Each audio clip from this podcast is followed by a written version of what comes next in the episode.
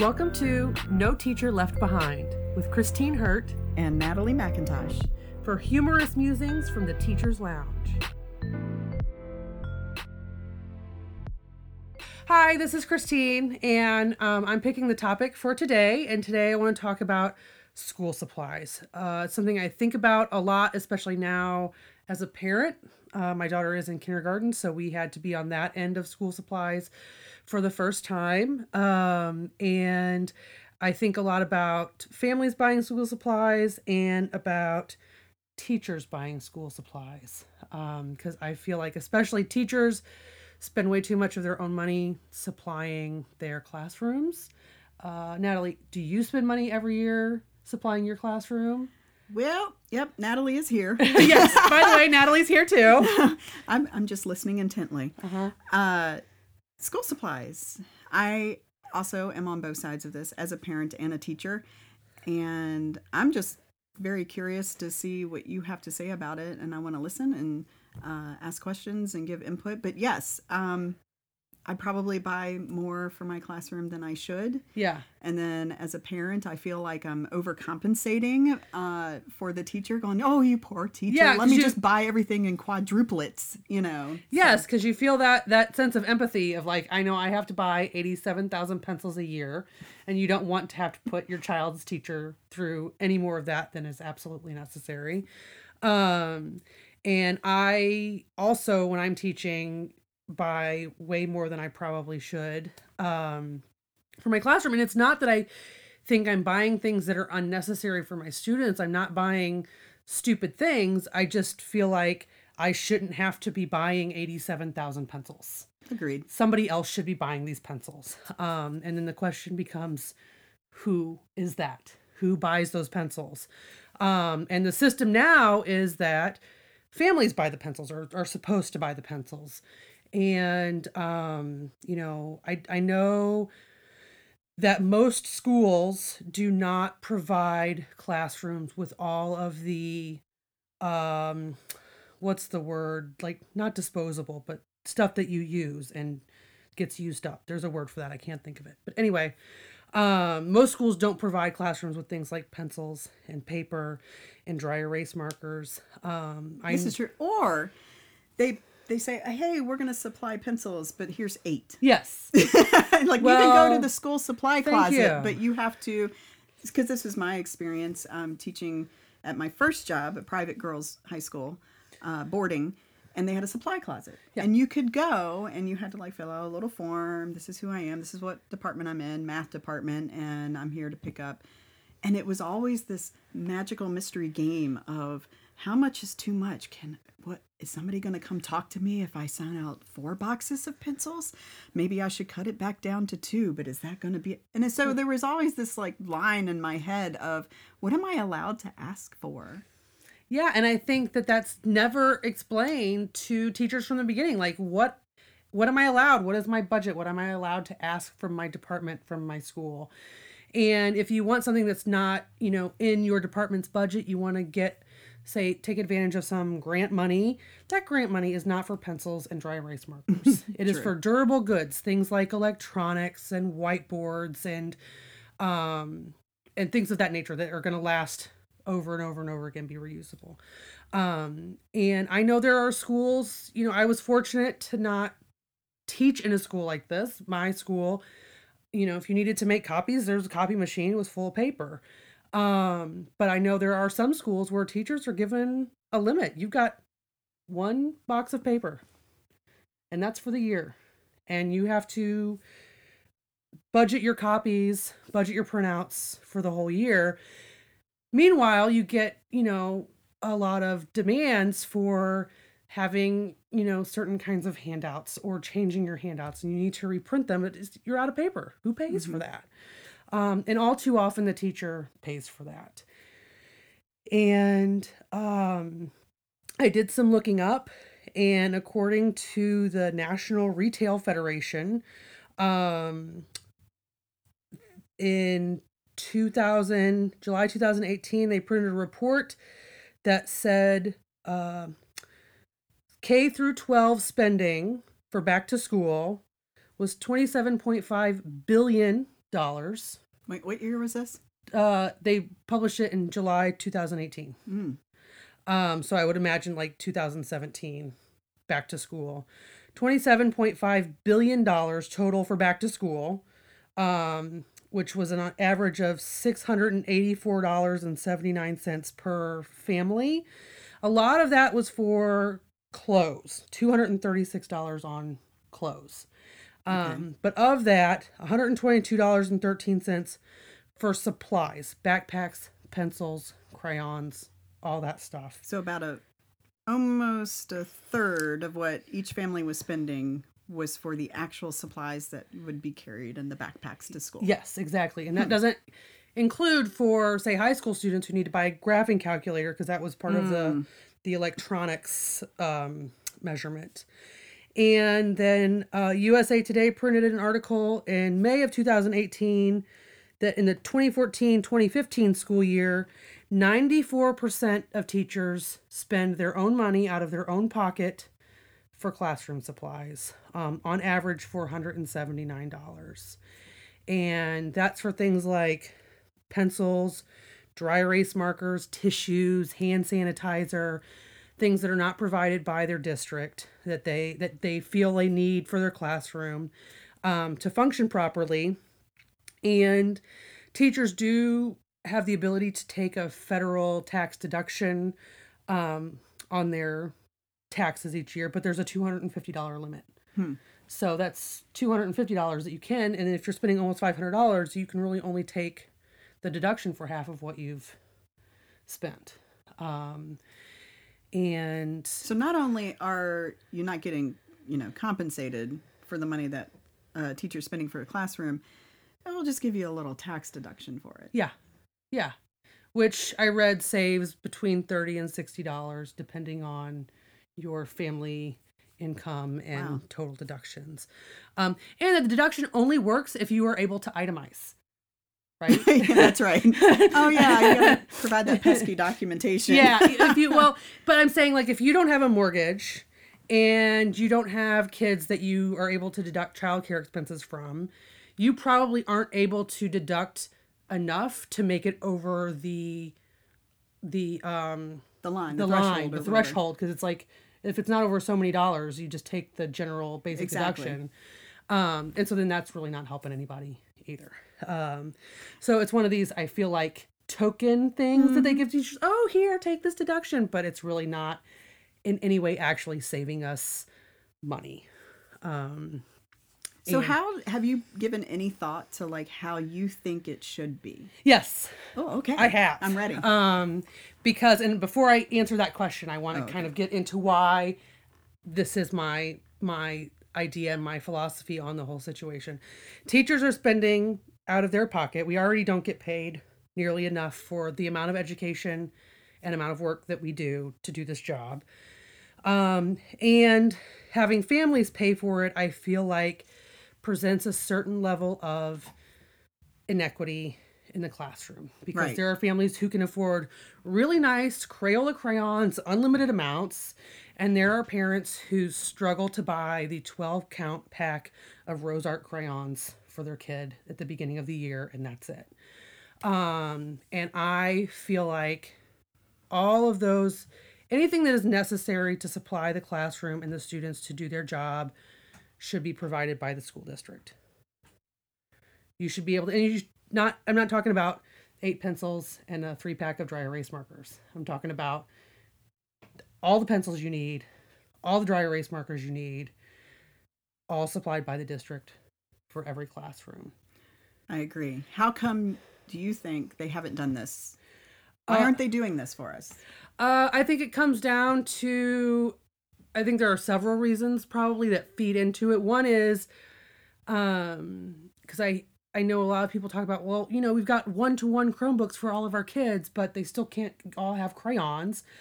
Well, those come from 2 different areas of the budget, which are set by the school board. So the school board says, you can have this money for technology, and everybody wants all the classrooms to have all the technology. And you can have this amount of money for, supplying those, I cannot think of the word. What is that word for things that you use up? We'll figure it out. Yeah. Or anyway, not. Yeah. But you know what we're saying. Yes. Those things, pencils, papers, those kinds of supplies, you know, it comes from a different area of the budget. So you can't necessarily spend one part of the budget on a different kind of thing. And technology seems to be one of the big buzzwords in education. Right, so they're making that decision to err on the side of technology. Yes. Because they want to be cutting edge. They want to be, you know, and I'm not against technology. I think technology is important. It's preparing our students for the future.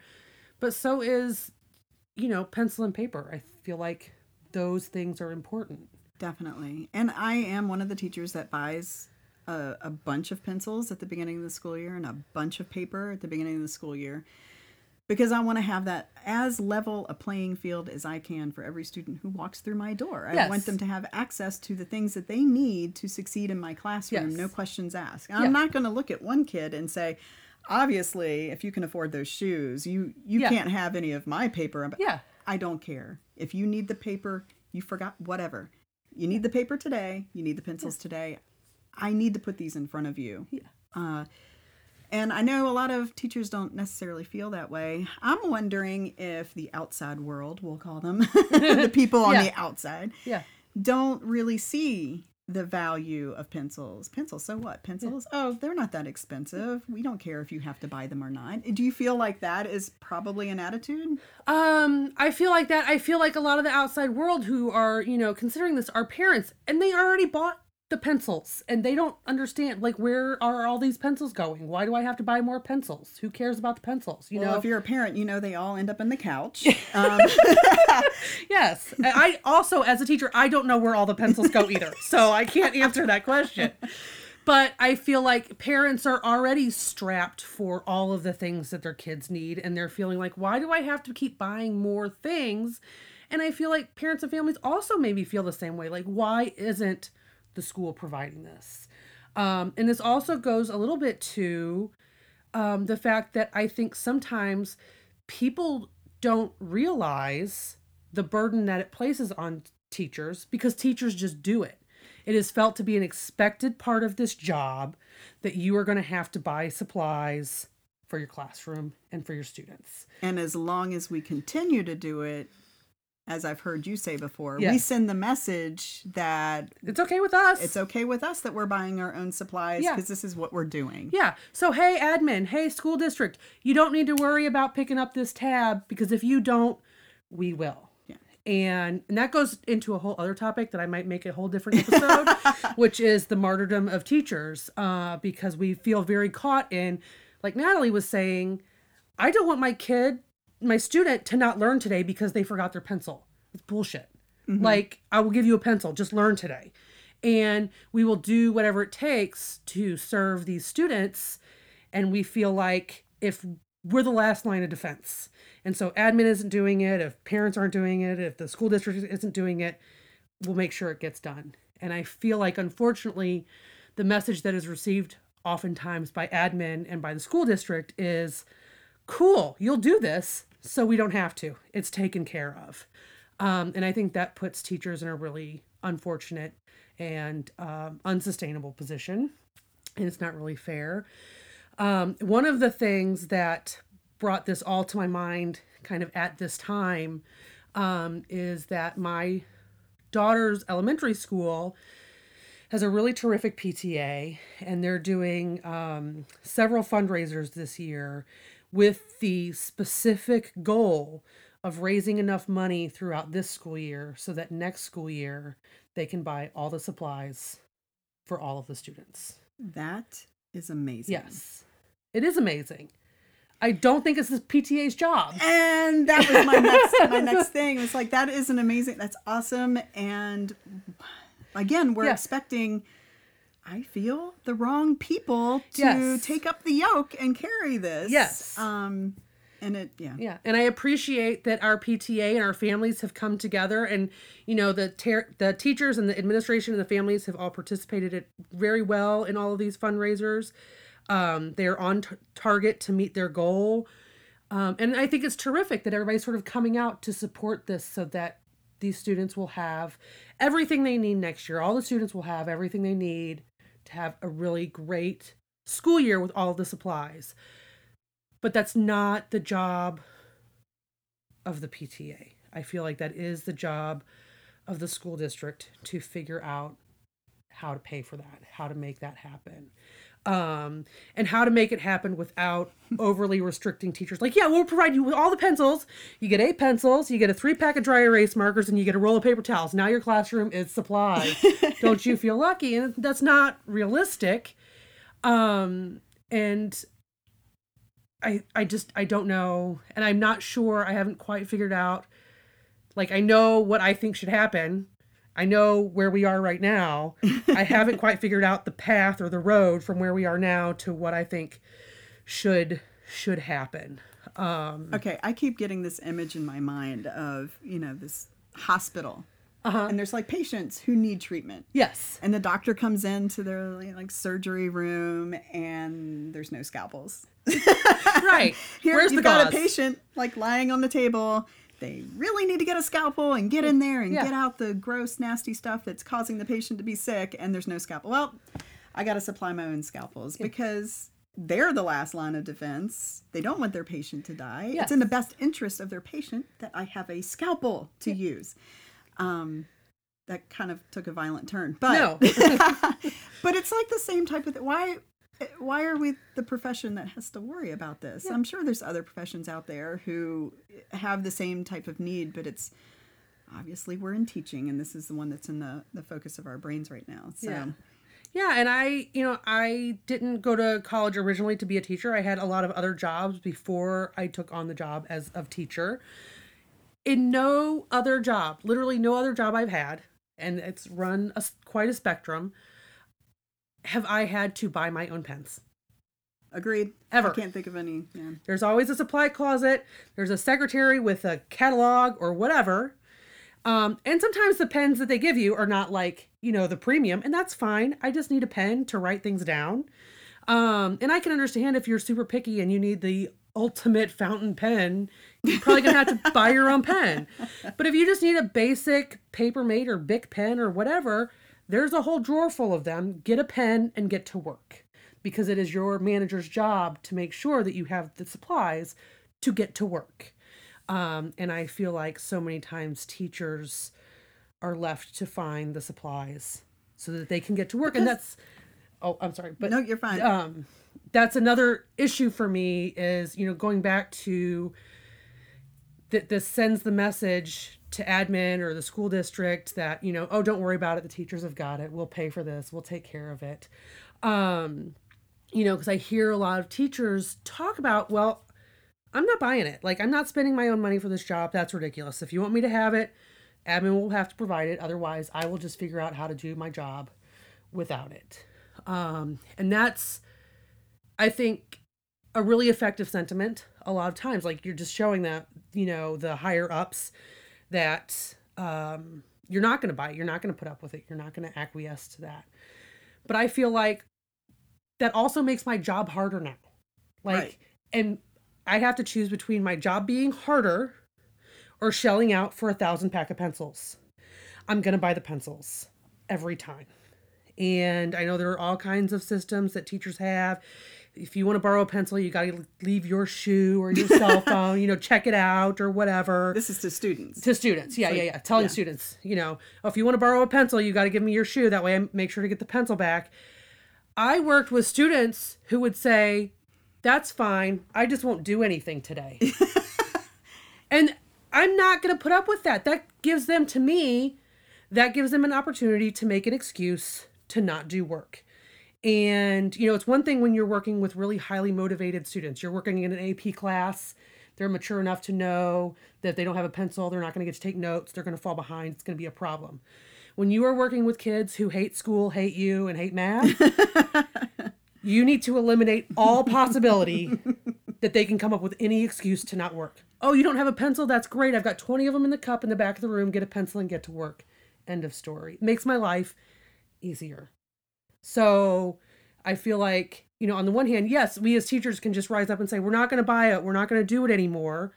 But what we're saying is that we're then willing to make our lives more difficult because, you know, now we have to have this argument with students, or we have to invent this new procedure and manage that, or we have to rearrange our lesson plan so that, you know, you have... Pencils aren't required. Pencils aren't required. Yeah. Or you want to use dry... I love to use the mini dry erase boards, but it requires all the students to have a dry erase marker. Mm-hmm. And I either provide dry erase markers for students who don't bring them, or I adjust my lesson plan so that I have a backup for students who don't bring their dry erase marker. Either I'm spending money or I'm spending time. And I tend to spend money to save time.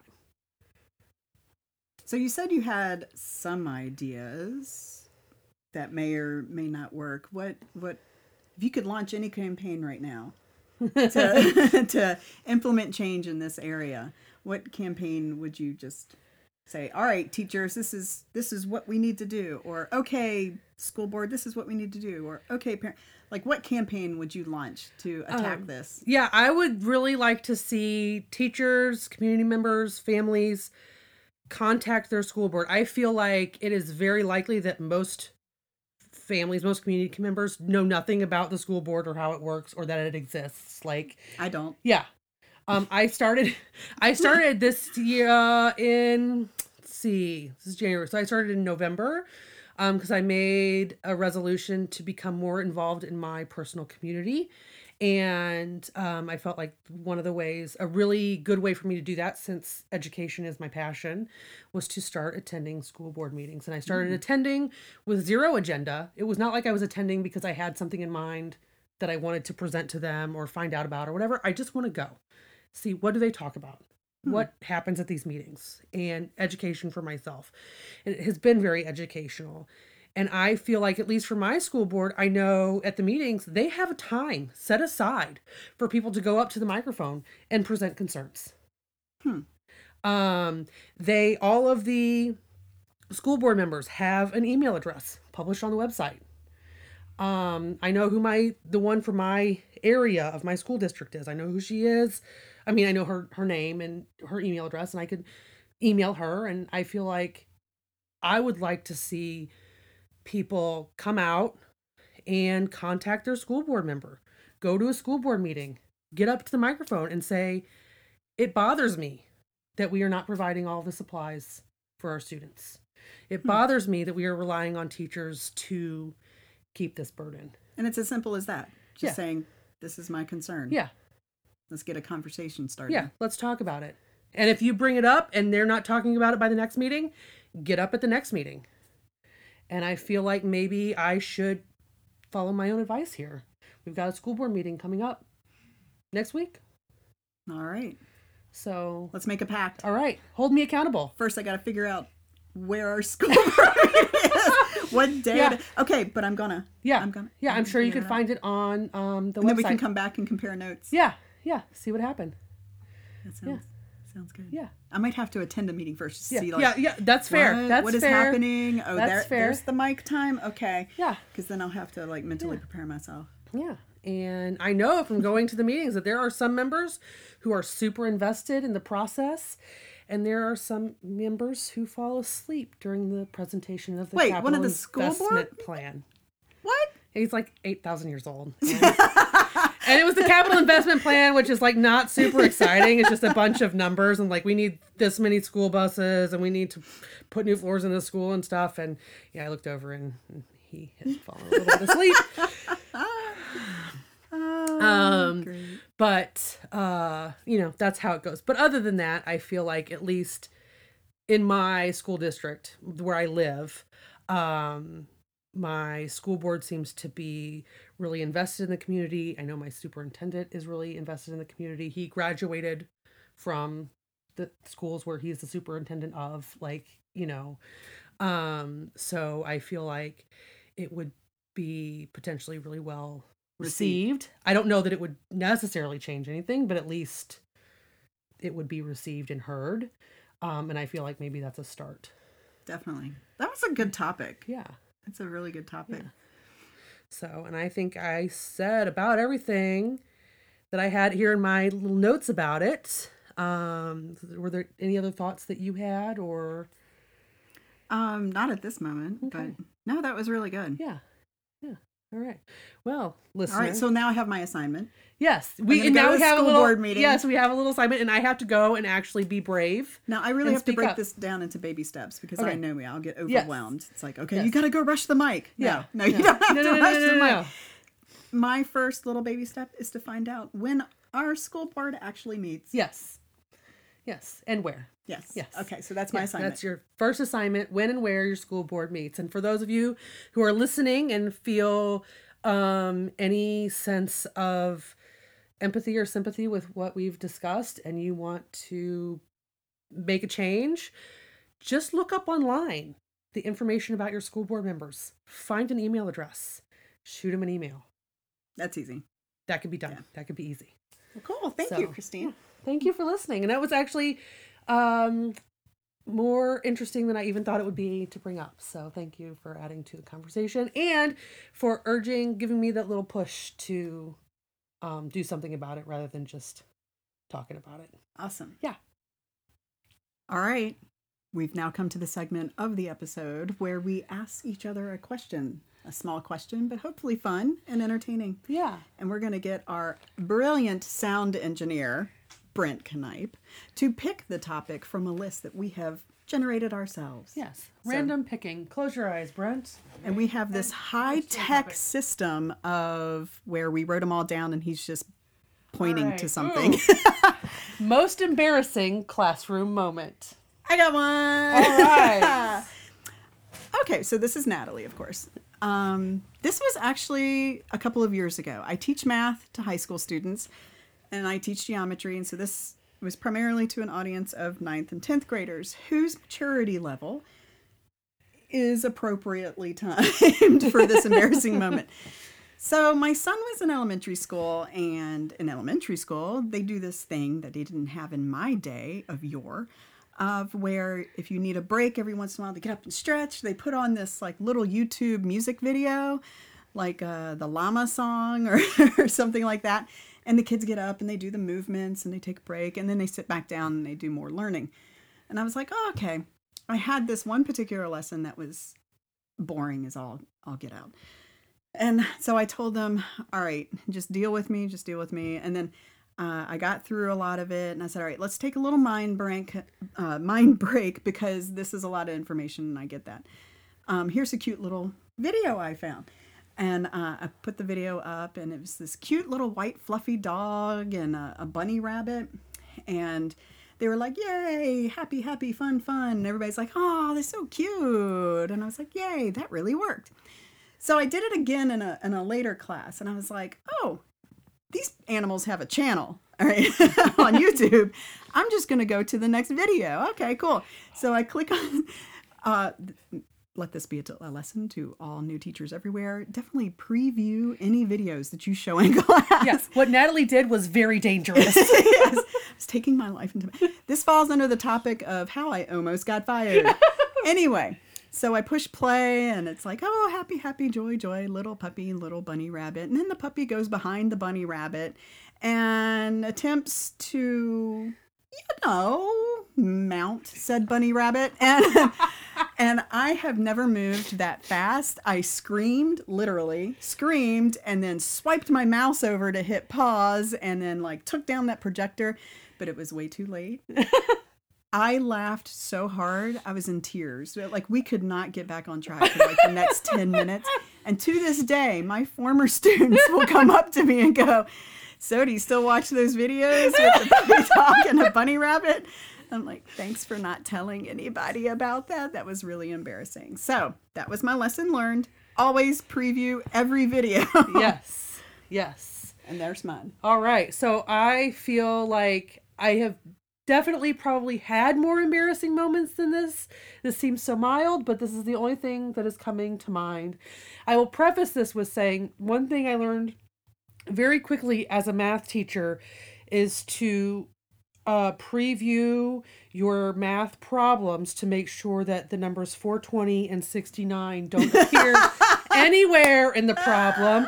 And when I'm going through a homework or a quiz and I say, okay, let's look at number 1. Now let's look at the second problem, because I never want to say number 2 in front of a room full of 9th graders. It's just things that you learn. So along these lines, so I'm very good at, you know, watching my numbers and not saying number two in front of a group of high school students. But one day that my students were up, I had a walk around activity around the room, and there was a group of students that was having a particular problem with one of the problems. And I was helping them through it, and I was sort of going through, you know, sort of teaching them how to use process of elimination with this problem, and four answer choices, A, B, C, D. And I, you know, you do that thing where you, two things try to come out of your mouth at the same time and they get jumbled up and you say something terrible. And so looked at answer A, looked at answer B, looked at answer C, and I tried to say, let's look at choice D, and also let's look at the fourth answer. And I said, let's look at the D. All of the students just lost it. And I was like, I know what I said. I'm sorry. I didn't mean it. Can we please just move on? But they could not move on and let go of the fact that Mrs. Hurt just said, let's look at the D. Let's look at the D. I think that's our sign off. Can we make that our sign off? Yes. Let's look at the D. That was a great episode. So, Christine, let's look at the D.